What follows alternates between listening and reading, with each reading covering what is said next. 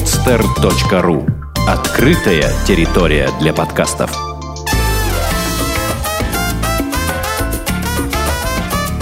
«Одинокая планета» с Марией Киселевой. Здравствуйте, с вами программа «Одинокая планета». Меня зовут Маша Киселева. Каждую неделю мы пишем для вас путеводитель по одному из интересных городов или регионов мира. И сегодня мы возвращаемся к теме Индии и расскажем о том, какой видит эту страну начинающий путешественник и каких моментов ему стоит опасаться. Условно мы назвали нашу передачу «Хитрая Индия». О своей поездке расскажет администратор сообщества ВКонтакте Friendly Planet Елена Сергеева, которая недавно вернулась из первого путешествия в Индию. Она доехала от севера страны до Гоа и обратно. Привет, Лена. Всем привет. А вместо истории страны я хотела бы в этот раз привести некоторые цифры по туризму в Индии. Это довольно крупная отрасль, довольно крупная статья заработка. Официально в этой сфере работают около 8% экономически активного населения, так называемого. Ну, то есть взрослых людей. Это ни много ни мало 39,5 миллионов человек – а в Гоа, в частности, из-за большого количества проживающих иностранцев сейчас даже собираются создавать специальный отряд туристической полиции, которая будет работать с приезжими. Туда войдет 250 сотрудников, в основном женщины, и у них будет такая работа мечты, я бы сказала, потому что они будут охранять пляжи, клубные кварталы и разбираться в конфликтах между туристами.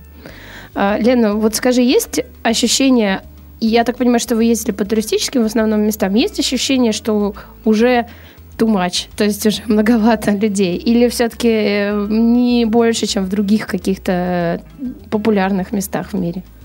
Ну, если брать города там Дели, Варанаси, да, где uh-huh. мы были, то я бы не сказала, что там очень много туристов, хотя кажется, что туда едет очень много людей, да, даже русских но когда туда приезжаешь, там просто миллионы индусов, и кое-где встречаются белые лица. То есть все-таки там даже как-то, когда встречаешь белого человека, с ним обмениваешься такими многозначительными взглядами. Вот. Если брать Гуа, то, конечно, там засилие туристов, и очень много русских именно приезжает, особенно там на пляж Арамболь. Это такое излюбленное местечко ну и также много европейцев, там, да, индусов, ну они так угу. поменьше там живут. Угу. А вы расскажи в двух словах про свою поездку в целом. То есть э, вы поехали, прилетели в Дели, правильно я понимаю? Да. И дальше как вы двигались? Мы прилетели в Дели, э, побыли там где-то полтора дня, получается, угу. и потом купили билет на поезд, поехали на поезде в Варанаси. И из Варанаси мы там тоже побыли где-то дня три в общей, в общей сложности. И оттуда на поезде уже поехали до Мумбаи. В Мумбаи провели полдня. И из Мумбаи приехали в Гоа. Ну, вот эти вот индийские поезда, это, конечно, отдельная история. Покупка билетов — это тоже своеобразное приключение, если это не сделать заранее. Ну, давай э, сначала вернемся к тому, как вы, в принципе, до Индии добрались, а потом подробно угу. про поезда поговорим тоже. А сколько у вас примерно стоил билет? Вы чем, чем летели? Мы летели аэрофлотом, я покупала по акции, у них как раз э, в октябре, где-то в середине октября была акция на Индию. Угу. Я поймала этот билет, он стоил, по-моему, 16 тысяч mm. в оба конца, ну, то есть туда-обратно с пересадкой в Москве. Угу. Вот, и, в принципе, мы купили его сразу и в, в начале декабря полетели. Mm, то есть до, до, до, до Дели именно? Да. Ну, как долетели? Ну, летели мы, в принципе, нормально. У нас единственное, что была пересадка туда, в Москве, ну, целый день. Mm-hmm. То есть мы прилетели поздно вечером, а улетели на следующий день вечером. То есть, ну, мы так сами выбрали. Там, на самом деле, была возможность чуть позже полететь на два дня и на несколько часов всего лишь в Москве остаться. Но мы решили, что мы лучше на день раньше приедем в Индию и побудем еще лишний денек. Ну, это такое у меня лирическое отступление, потому что я слышала несколько историй про то, как люди летели аэрофлотом, а потом говорили, больше никогда, потому что там летел полный самолет там, пьяных соотечественников, и все это было очень-очень печально. Ну, у нас был э, регулярный рейс, поэтому все было очень ну, так спокойно и абсолютно нормальные люди, то есть не было никаких пьяных дебошей. Очень много было индусов в самолете, mm. и ну, как бы вообще проблем никаких не было. Mm, ну, ясно. Ну, я, собственно, традиционно хотела сказать, сколько стоит билет сейчас. Сейчас, конечно, не совсем сезон, насколько я понимаю. Сейчас самое жаркое время как раз да, в Индии. Да. Угу. Ну, просто так скажем, сориентироваться. Я посмотрела э, самолеты, которые летят прямо в Гоа. Вот, есть такой там аэропорт специальный, специально для любителей моря. И не только. Э, в общем, э, билет, самый дешевый, который мне удалось найти, стоит 12 640 рублей. Авиакомпания Qatar Airways с длинными, естественно, пересадками. Ну, обратно не такими длинными, а туда 21 час в Дохе. Ну, кстати, тоже не самый плохой вариант. Вот, собственно, самые дешевые у Qatar Airways предложения. А второй по цене предложение уже сильно отличается. Это Emirates, 33 856 рублей. Ну, там совсем все весело. Две пересадки, 7 часов в Дубае, 11 часов в Мумбаи. В общем, вам уже ничего не нужно, я так думаю, после этого. Кроме моря уже, уже, уже, уже ничего быть не нужно. Вот. Э, собственно, вот такие предложения. А, давай вернемся к теме поездов. А, насколько я понимаю, вы имели некоторые приключения, когда пересаживались э, в Мумбаи как раз с одного поезда на другой. Ну, у нас вообще приключение началось еще в Дели, угу. потому что мы не купили заранее билеты в интернете, как это можно было сделать. Да. Угу. А, то есть, э, ну, потому что мы не разобрались с классами поездов, куда там они едут, то есть там все для нас показалось сложно, и мы решили поехать и решить все на месте. Угу. До поездки мне посоветовали э, покупать билеты на именно непосредственно на ЖД вокзале. Там есть специальные кассы государственные именно для туристов, где э, там встречают тебя в белых рубашечках и галстучках угу. и все подробно помогают, объясняют, и то есть там цены не завышены. А, но чтобы эти кассы найти, там тоже некоторые сложности есть. Вот мы днем, когда проснулись, э, вышли на улицу и отправились в сторону ЖД вокзала, чтобы искать эти кассы. Нам постоянно на пути встречались индусы, которые видели по нашим глазам, что мы свежие туристы, только-только приехали. Свежее мясо. Да. Спрашивали, какой раз мы в Индии. Мы, естественно, говорили первый, и, в общем, они тут же понимали, что мы их клиент. И, э, ну, там просто подходят люди к тебе, говорят, что я вот студент, я тут просто гуляю, давайте я вам помогу, отведу вас, куда вам нужно. То есть все предлагают активно свою помощь, но эта помощь, она не совсем такая бескорыстная. То есть мы пошли с ним в сторону вокзала, и там кругом эти пункты информационные, ну, как в Европе, там с буквой «И», то есть вроде как Ничего такого обидного там не должно быть, опасного. И он нам подвел к одному из этих пунктов, сказал, что вот здесь вам помогут, заходите сюда, и ну, здесь вам расскажут все про билеты. Ну, мы, собственно, туда зашли, нас накорми... напоили чаем, гостеприимно встретили. И, ну, и мы сначала... Я подумала, что это какой-то пункт для туристов информационный, действительно, где нам просто составят маршрут, и мы потом с этим маршрутом уже пойдем на вокзал uh-huh. и купим там билет. Uh-huh. Вот. Мы там просидели, наверное, целый час. Он нам начал считать э, стоимость всего нашего маршрута до Гоа, uh-huh. различные варианты там самолеты, поезда. Э, ну, сначала он озвучил вообще какую-то безумную цифру, там 2000 долларов. Ну, я такая посидела, подумала, вроде для Индии очень странные цифры, даже учитывая там самолеты и поезда. Потом он начал пересчитывать, сказал, что окей, там сейчас другой вариант поищу, там около тысячи долларов. Потом он видит, что мы как бы не готовы платить столько денег, 600 долларов. Ну и в итоге там минимальная цифра у него, по-моему, получилась 500 долларов на человека. А я всего с собой, по-моему, взяла 500 долларов, потому что знала, в принципе, что мне этого будет э, достаточно. И э, ну, я говорю, что я не буду столько платить. Ну, и тут у меня возникла мысль, что нас просто разводят.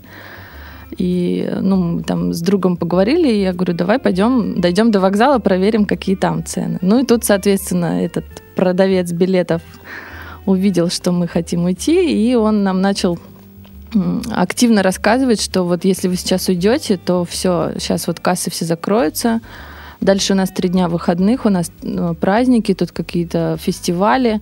Вообще ничего работать не будет, вы ничего нигде не купите, билетов сейчас нет, сейчас сезон. Вот последние билеты, то, что я вам тут показываю, их, может, уже там через несколько минут не будет. Я говорю, ну хорошо, давайте мы там полчасика погуляем, к вам вернемся. А вы нам, ну, скажите, до скольки вы работаете? Он нам говорит, что нет, вот если вы прямо сейчас вот выйдете, все, я через 10 минут закрываюсь, все, и мы три дня не работаем. Но тут уже все стало понятно, мы стали уже как-то оттуда выползать. Он нас, конечно, не хотел отпускать, ну, не физические какие-то ну, преграды, но да, морально там давил. В общем, я уже там начала нервничать, и мы оттуда вышли, поехали дальше, а поймали рикшу, рикши нас, ну, сказали рикши, что мы хотим именно на вокзал, нам настоящие государственные кассы. Он сказал окей, и привозит нас опять в такую же контору. И мы, естественно, выходим, мы проходим мимо. Рикша за нами мчится, такой, ребята, вы куда, вам сюда? Мы такие, да-да-да, мы поняли. В общем, мы там ходили, блуждали, в итоге пришли все-таки на вокзал. На вокзале тоже очень много этих э, информационных mm-hmm. пунктов которые там тоже продают по завышенным ценам. И в итоге мы ходили-ходили. Я знала, что эти кассы находятся на втором этаже. То есть мы искали второй этаж и что-то похожее на государственные кассы. В итоге мы, конечно, их нашли но получилось так, что это было воскресенье, и именно в воскресенье они были закрыты. Но там написан режим работы, что мы работаем все дни, кроме воскресенья. Тут же к нам подбежал какой-то индус, сказал, что, о, ребята, вам нужны билеты, да, сегодня закрыто, но я вас отвезу в второй государственный центр, где их можно купить. В итоге он сказал, что у них фестиваль какой-то мусульманский проходит. Не знаю, почему в Индии мусульманский фестиваль. Нет, ну как, почему там же Пакистан? Ну, прям, прям масштабно так, что все опять не работают. А, в этом плане. Да. Угу. Вот. И он нас посадил на рикшу, с которым договорился, и этот рикша опять привез нас в такой же информационный центр. Третий уже. Да. Мы, в общем, высадились, пошли мимо, ходили, ходили, гуляли, гуляли, и, в общем, встретили человека, он такой в белой рубашечке, в галстучке, бежал мимо нас, ну и спросил, откуда мы, мы ему сказали, что мы из России, и он стал с нами говорить по-русски, сказал, что он работает э, в российском консульстве или угу. при консульстве, в общем, там как-то связан с Россией. И он говорит, что, ну, мы ему рассказали нашу эпопею, он сказал, что да, тут кругом обманывают, но на самом деле там все говорят, что да, вас все обманывают, но я вас не обману. И продолжает обманывать. Да, и поэтому мы так тоже к нему с настороженностью отнеслись, но он сказал, что я вот вас сейчас отведу в нормальный центр. В общем, он нас привел э, в этот центр, там, правда, написано на вывеске, что он аккредитован государством, угу. что он там есть в путеводителях, и на карте он отмечен. То есть, ну и еще там был плюс, что там был человек, который говорил по-русски. Второй, то есть даже да, не тот, который, тот, который продавал. Угу. Вот, и он нас привел туда, познакомил с этим человеком, угу. и он нам начал уже там подбирать маршруты и ну, посчитал нам приличную, ну, такую нормальную, адекватную цену для Индии. То есть э, он там подобрал, в принципе, неплохие поезда. Mm-hmm. То есть не совсем там такие трешовые, в которых они сами ездят. А, ну, отличительная особенность вот этих аккредитованных государством центров, их не так много, их там, по-моему, два или три, и у них есть квоты для туристов. То есть э, если обычно индусы, у них там просто целое, там, не знаю, мясо в кассах, потому что они там днями, неделями могут ждать. У них есть листы ожидания, где они, поезд приходит, там висит лист ожидания, что если кто-то отказывается от билета, то они могут как бы на него сесть и поехать. То есть это даже другие кассы, вот не те, которые были закрыты в воскресенье? Ну, для индусов, да, у них свои кассы, но туда туристам это, конечно, очень сложно просочиться, и там, ну, поэтому для туристов делают более-менее такое что-то похожее на европейский сервис. Угу. Вот. И собственно говоря, вот этим аккредитованным государственным центрам им выдают квоты специально для туристов, чтобы они могли как-то перемещаться по Индии, даже если нет билетов. Угу. Вот. Ну вот он нам нашел такие билеты, ну, спросил, почему мы не купили через интернет, что все так делают, и как бы это нормально. Вот, но мы сказали, что мы не разобрались в вопросе. И он начал нам подбирать маршрут. Ну, mm-hmm. в общем, там разные варианты были, но он нам а, в итоге где-то за 200 долларов а, на каждого человека собрал там а, стоимость этих билетов. Это mm-hmm. получается поезд до Варанаси, из Варанаси до Мумбаи, из Мумбаи до Гоа и из Гоа до Дели. Там был экспресс, так называемый поезд, mm-hmm. который там с питанием, с кондиционером, ну, то есть такой довольно-таки комфортабельный. Ну и все поезда, в принципе, довольно комфортные. То есть там у них есть э, класс слипер, это вот э, там, где ездят угу. сами, самые бедные индусы, то есть там набиваются они как селедки в бочке, у них там на окнах решетки, они там ну, многие туристы тоже как бы любят так путешествовать. Чтобы почувствовать вкус. Да, чтобы угу. погрузиться максимально в атмосферу. Вот. А остальной класс это 2С и 3С. Они отличаются количеством полок. То есть 2С это, по сути, как наш плацкарт. Угу. То есть там две полки. А 3АЦ это три полки, то есть, ну, тоже как плацкарт, только там третья полка посередине. Угу. В принципе, там можно выбрать кондиционированный вагон э, или просто с питанием, но мы как бы обошлись по минимуму, там хотели, чтобы было подешевле. И, в принципе, нам не нужен был там кондиционер. Вот. И плюс он нам еще, конечно, сказал, что обязательно нужно взять отель в Варанаси, хотя мы подозреваем, что это просто была для него дополнительная возможность заработка, но поскольку цена оказалась адекватная, то мы, в принципе, сказали, хорошо, окей, давай нам отель в Варанаси, угу. хотя бы отоспимся нормально, потому что в Дели мы жили в таком очень трешовом гестхаусе. Вот, и решили, что ладно. Mm-hmm. Ну, в общем, закончилось тем, что вы заплатили ему какие-то деньги, какие-то деньги. Это в итоге вот, если сравнивать с теми 500 долларами, которые были первоначально, сколько это э, в итоге оказалось? Ну, вот там что-то чуть побольше 200 долларов Угу. А, ну вот самая минимальная цена, которую нам предлагали вот в этом разводном туристическом центре, а, там растворимым. Да, там было 600 долларов, по-моему, это минимум то, что он нам предложил. Ну то есть в три раза ну, там вообще цены для туристов везде завышены в два-три раза, поэтому... А сколько в итоге ваш отель оказался, который вот он вам в паре? А там по стоимости непонятно, потому что он с нас взял полную цену вот это вот всех переездов угу. и отеля. И сколько там отдельно какой билет стоит, ну, нигде не написано. То есть он там нам сделал раскладку по маршруту, но по ценам ничего не сказал. Но мы когда приехали, там спрашивали, Сказали, что вроде как 50 долларов отель стоит. Ну, мне... На один день? Да, ну слабо верится да, в это. Ну, как-то да, очень дорого. Ну, хотя там отель, как это тоже такое громкое название. Там просто частный дом а, двухэтажный. И там живет семья, и они в комнатах у себя принимают постояльцев. Ну, то есть они как бы сделаны для приезжих, там все оборудовано. В принципе, комфортно, там они готовят еду. Но это не в таком понимании отель, прям как в Европе, там, например. Ну, то есть, если подводить итог всему этому разговору про поезда, можно сказать, что надо все-таки заранее покупать. Да, я бы советовала заранее разобраться все-таки да. с классами поездов. Вот. И еще одна важная особенность у индийских поездов – а, у них считается нормой опоздание там в 3-5 часов. Угу. То есть, если вы там, вам говорят, что поезд придет там рано утром, и вы там рассчитываете от этого времени свой дальнейший план там перемещений или там культурной какой-то программы, то Uh, ну, скорее всего, вероятность там 95%, что он опоздает. И, ну, Два часа это минимум. Вот даже наш экспресс-поезд, который нам сказали все, э, кто нас там по пути спрашивал, на чем вы поедете, мы вот показывали билет, они говорили, о, да, это крутой экспресс-поезд, он никогда не опаздывает вот этот никогда не опаздывает, он приехал на два часа позже. То есть это, видимо, у них считается вообще ну, нормально. Мега. Да, это очень быстро. Но если говорить, в принципе, о ценах на отеле, так э, быстренько отвлечься, то я так понимаю, что гестхаус э, это где-то 200 рублей за ночь на русские деньги? А, ну, там на самом деле Средний. цены тоже разнятся. Мы в Дели, когда приехали на этот мейн-базар, э, там в основном сосредоточение такое гестхаусов, где все живут, туристы. А, там разброс цен очень большой, начиная там от 200 рупий до 1000. То есть там, опять же, обязательно нужно торговаться, и практически в два раза цену можно сбить.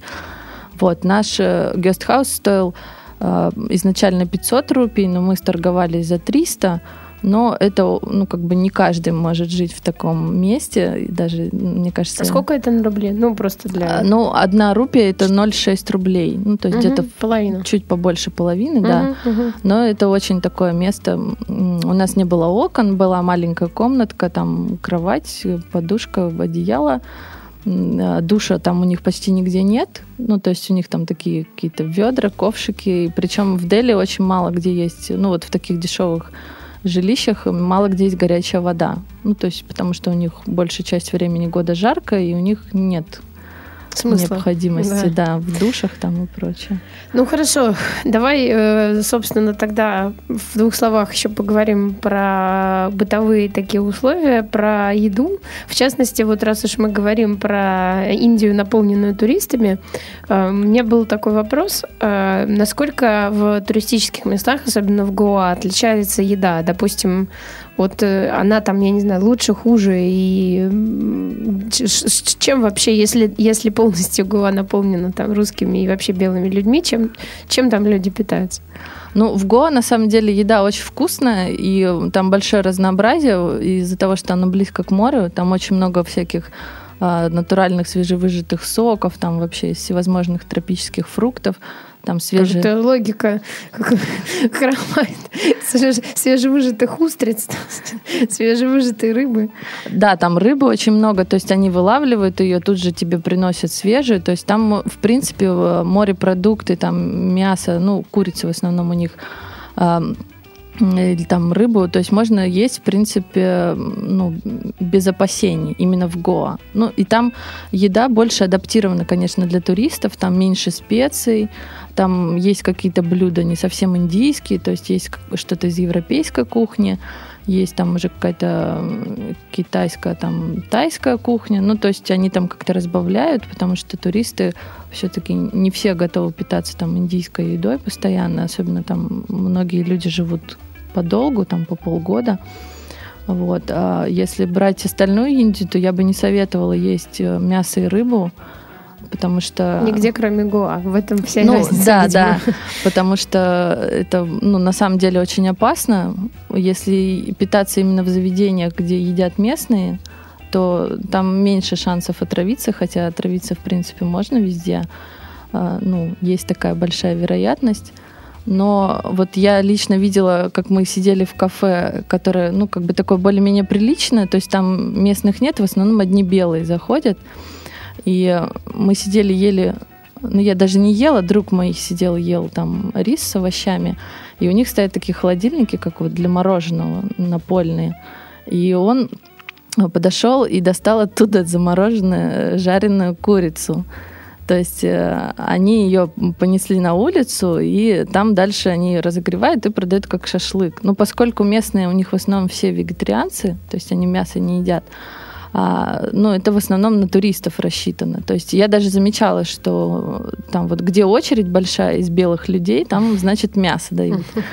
Вот. И, ну, потом, конечно, я даже не знаю, сколько раз это мясо было заморожено и в каком виде, поэтому я бы, конечно, побоялась есть. А вот а для, то, что для местных готовят, она, в принципе, свежая практически всегда еда, и ну, я то есть, а в таких туристических местах люди уже, в общем-то, смирились с тем, что, что туристы едят мясо, и сказали, хрен с вами, ладно, мы да. не будем вас травить, а, пожалуй, а, больше. И, кстати, в Го, как ни странно, продают даже говядину. Хотя mm. в Индии корова считается священным животным, mm-hmm. но там есть разные версии. Многие говорят, что это просто есть люди, которые там ради денег готовы убить На священное все. животное, да чтобы заработать там. А, есть версии, что Гоа это же бывшая португальская колония, угу. и там не совсем много индусов, то есть там есть какой-то примеси католической веры, то есть они. Ну, это принципе... вообще была столица португальской да. Индии, то есть всех, э, в общем-то, зарубежных владений Португалии в Азии, как раз там э, много, как я знаю, католических церквей, особенно 16 века. Да, и поэтому там, ну, считается, может быть, это не так страшно убить корову там. Но опять же для туристов там могут, да, приготовить и говядину. Но mm-hmm. это только в таких прям mm-hmm. туристических местах. А, ну, хорошо, давай поговорим тогда про все-таки достопримечательности, про то, чем там можно заниматься. Насколько я знаю, э, ваши приключения с хитрыми местными жителями продолжились, и когда вы досматривали достопримечательности уже. Ну, там не то, что хитрые жители. А, ну, там, я не скажу, что там много достопримечательностей. Там есть старый Гоа, бывшая столица, mm-hmm. куда можно поехать. Но я там не была, но вот у меня друзья ездили, сказали, что там, в принципе, очень красиво. Там очень много всяких развалин интересных. Mm-hmm. Есть еще там недалеко португальский форт, Реди Форт называется. Mm-hmm. Он в соседнем штате, но там на мопеде ехать, может быть, полчаса. Это, в принципе, такой достаточно один из самых крупных на побережье фортов, который э, ну, лучше всех сохранился. То есть там а, казармы, э, стены вот эти вот э, там с бойницами. Ну, в общем, там полазить интересно. Там вот эти вот корни деревьев, плетеные, уже там оплетающие стены. Такая интересная атмосфера. И там а, рядом пляж, Paradise Beach, очень красивый. А, там в основном очень мало, не так много туристов, там в основном местные из соседних деревень приходят купаться, там женщины в саре. Но женщины очень почти не купаются, у них как-то это не принято. Вот. Ну и нет такого большого скопления народу, как, например, там на Арамболе. Угу. А, ну, я имела в виду поездку в крематорий. А, в крематорий. Ну, крематорий это было в Варанаси. Мы приехали туда утром, потом пошли гулять. Ну, это город, конечно, очень такой э, с космической атмосферой. Там очень сложно передать словами. Это, ну, всем советую там побывать, кто интересуется этой культурой. А, а, там нам опять попался мальчик, который нам сказал, что он нас отведет, потому что там э, по карте ориентироваться совершенно невозможно. То есть там идешь, идешь куда-то непонятно, приходишь, какие-то закоулки, очень узкие улицы, там а, одна главная, и непонятно там, как выйти к набережной, то есть очень долго плутали, и в итоге он нам подошел, спросил, куда вам нужно, мы сказали, что на набережную, он сказал, окей, я вас отведу. Ну, мы сразу уже наученные опытом говорим, что денег у нас нет. Он такой, не-не-не, вы что, ребята, я там студент, и я там просто хочу с вами пообщаться. Ну, и, в общем, он нас вел-вел, в итоге вывел на набережную к главному вот этому их крематорию, к хату, где он считается самый крупный в Варанаси, где там круглосуточно идут вот эти похоронные процессы. А, ну, и мы туда подошли, и к нам вышел такой дяденька весь, э, такой в разноцветных одеждах, э, там рассказал про себя, что он работает уже 40 лет, ну, вот он в этой касте неприкасаемых состоит, угу. и 40 лет вот он уже хоронит людей, то есть он нам начал э, подробно рассказывать процесс, там причем вокруг э, стояли туристы, но никого туда не пускают, ну вот между этими кострами. Он нас начал водить там между кострами, прям все рассказывать, показывать а, что из себя представляет этот ритуал. А, там вот как раз человека там хоронили, там он показал нам этот древний костер, откуда они берут эту уголек, который потом кидают вот в погребальный mm-hmm, костер, что mm-hmm. ему уже там 3000 лет. А, ну, достаточно интересно. Мы там, наверное, минут 20 с ним ходили. Угу. Вот. И, ну, и начали думать, что что-то он сейчас, наверное, с нас попросит за это. И потом он начал постепенно так клонить разговор к тому, что, ну, деньги, деньги. И мы такие, раз, ну, наверное, надо, да, поблагодарить за экскурсию. Там достали что-то по 100 рупий, что ли. Э, и он нам говорит, что нет, это, ну, мне не надо платить. У нас вот э, такая система, что есть очень много людей, которые приезжают в Варанаси, чтобы умереть. И многие из них э, бедные, и они не могут себе позволить погребальный костер, потому что mm-hmm. это очень дорого. Mm-hmm. Ну, там на самом деле около 50 тысяч рупий стоит mm-hmm. вот это все. Эти дрова там и сама церемония. И что вот те люди, которые не могут себе позволить, мы им э, даем вот дрова, Э, которые покупают, ну, как оставляют в пожертвовании другие люди, которые хотят э, почистить там свою карму. Mm-hmm. Вот. И что вы можете купить хоть сколько-то дров на пожертвование. Mm-hmm. В общем, ну, мы там говорим, ну, вот у нас есть 200 рупий, мы готовы их оставить на пожертвование. Он говорит, нет, ну что это такое 200 рупий? Килограмм дров там стоит 1200 рупий, вот вы купите хотя бы там минимум килограмм. А для меня я уже адаптировалась к их ценам, и для меня 1200 рупий это огромные деньги. Я говорю, нет, у нас нет таких денег, вы что, там, мы вообще там такие туристы безденежные. Вот. И он начал там еще над нами издеваться, что, мол, что у вас нет денег, тогда, может быть, я вам дам денег. Ну, и он повернулся к этому мальчику, который нас все это время ждал, который туда привел. Ну и что-то ему там на своем сказал, и они такие оба сразу грустные стали. Ну мы так поняли, что, мол, что ты их привел, ко мне привел, да. да, у них денег нет. Ну и он такой, ну окей, нет денег, без проблем. Ну то есть этот дедушка тоже очень расстроился, сразу такое какое-то мрачное настроение у него стало, но он нам пожелал удачи. Вот, в итоге мы пошли, этот мальчик, конечно, он нас вел обратно, он был очень грустный. Э, ну и потом он нас напоследок э, завел к себе в магазин с шарфами. Вот, с целью нам что-нибудь хотя бы продать и хоть как-то с нас заработать за то, что столько времени с нами провел. Ну, я там купила у него пару шарфиков, но тоже там бойкая торговля развернулась. Вот, потому что цены там тоже такие достаточно, ну, высокие. высокие, магазине, да. Но угу. там вообще, в принципе, в Варанасе очень много всяких шелковых фабрик, то есть они их там придут, эти ткани, сари, э, палантины, но цены, тем не менее, не знаю, с чем это связано. Может быть, то, что там очень много туристов приезжает, э, но достаточно высокие по сравнению с тем же Гоа или Дели. То есть даже то есть Го... даже дороже, чем где-то еще. Да, даже в Гоа, несмотря на то, что там ценник тоже такой э, заряженный, угу. там ну как бы дороже получается. Ну, насколько я понимаю, потом вы выяснили, что дрова, в общем, вообще были не нужны этому дедушке. Да, потом мой друг поехал вечером на экскурсию э, с гидом на лодке плавать по Ганге и, ну, спросил у него как раз, вот мы днем сегодня здесь были, и нам вот предложили купить дрова. Он сказал, что, ребята, вы молодцы, что ничего не заплатили, потому что это стопроцентный развод, и никто никому здесь дрова не покупает, и бедных людей, которые не могут себе позволить, их сжигают в электрическом крематории. Mm. То есть это только привилегия для богатых вот так вот умереть mm, традиционно. Ну, ну, понятно. Не очень много остается времени. У меня э, к тебе еще один вопрос. Вот э, мы с тобой э, до эфира, когда разговаривали, еще обсуждали э, такие сложности, с которыми сталкиваются начинающие, когда пытаются передвигаться на мопеде. Я даже изучила немножко этот вопрос. Насколько я понимаю, все идет от того, что в Индии э, ужасная бюрократия, и, в принципе, многие туристы говорят о том, что все документы собрать невозможно на байк. Ну, расскажи по поводу того, какие советы вам давали в этой области. Да, там на самом деле бюрократия процветает очень сильно. Даже приезжая в отель, ты там заполняешь, ну, у них огромная амбарная книга, куда они там записывают все твои данные, там откуда ты приехал, сколько ты хочешь пробыть mm-hmm. в Индии, куда ты собираешься поехать потом. Вот. И, ну, в принципе, если в больших городах можно передвигаться на рикшах, то в Гоа там мопед это практически единственное средство передвижения, потому что там нет никаких рикш, машин. Автоб... Ну, автобусы, наверное, есть, но это очень долго, и куда-то надо uh-huh. ехать, чтобы на них сесть. Поэтому самый оптимальный и дешевый вариант это снять себе мопед там на время пребывания.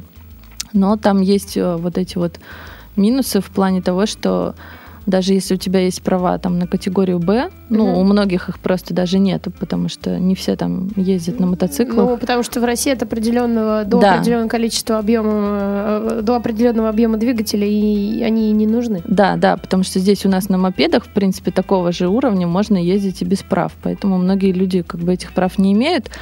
А, и второе, то, что если ты официально берешь мопед в аренду, то там нужно собрать действительно целую пачку документов, которая не так быстро там оформляется, то есть там вплоть до того, сколько, какой процент э, выхлопных газов выбрасывает твой мопед в окружающую среду, то есть там все вот эти данные, справки нужно предоставлять. Mm-hmm. И тогда только ты можешь взять его в аренду. Ну и, соответственно, полицейские об этом знают, и они этим активно пользуются. То есть там они на дороге периодически выставляют свои кортежи угу. и останавливают белых туристов, которые там мчатся на мопедах. Ну вот нас остановили, а, мы там заплатили, ну, он просил 500 рупий, там начал, он причем даже, по-моему, по-русски нам говорил, что штраф судья, то есть он, видимо, выучил такие ключевые слова там, чтобы запугивать и вот он нам говорил штраф судья, штраф судья. Потом в итоге мы там с ним сторговались, по-моему, за 100 рупий. Я ему сказала, что у нас больше нет. Mm-hmm. Вот. И друзья потом нам сказали, что нафига вы вообще останавливались, что можно сделать вид, что ты тормозишь, и как только он там отвлекается, можно ехать дальше. Но это, конечно, такой Не случай... самый хороший подход. Да, ну то есть как бы тут может прокатить, может не прокатить, потому что вот вечером они э, ловят, например, уже пьяных водителей, то есть не просто там за какой-то ну, права там или документы, прав. да, проверить, а именно пьяных, и там все очень серьезно, то есть они там уже стоят, ну там дороги довольно-таки узкие, поэтому перекрыть там несколькими людьми нет проблемы, и вот они там стоят, э, сначала стоит тот, который останавливает, если mm ты не останавливаешься, то там вплоть до того, что стоит следующий человек уже там сбитый, и он может сбить тебя просто с мопеда, если ты вот по-хорошему не остановился. Mm-hmm. Но там уже дальше будут, конечно, проблемы. Штраф судья. Дальше. Да, поэтому лучше пьяным за рулем не ездить даже в Индии. Mm-hmm. Ну, в общем-то, на этой позитивной ноте мы и закончим. Пьяным за рулем, я бы даже сказала, и в России не стоит.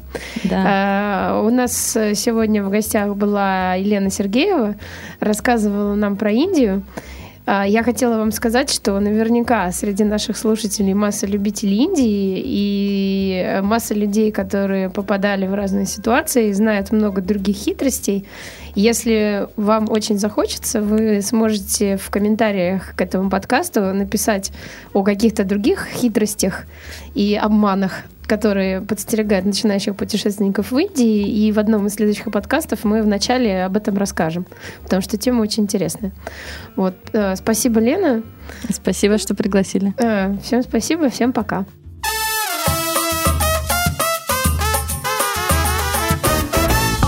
Сделано на podster.ru Скачать другие выпуски подкаста вы можете на podster.ru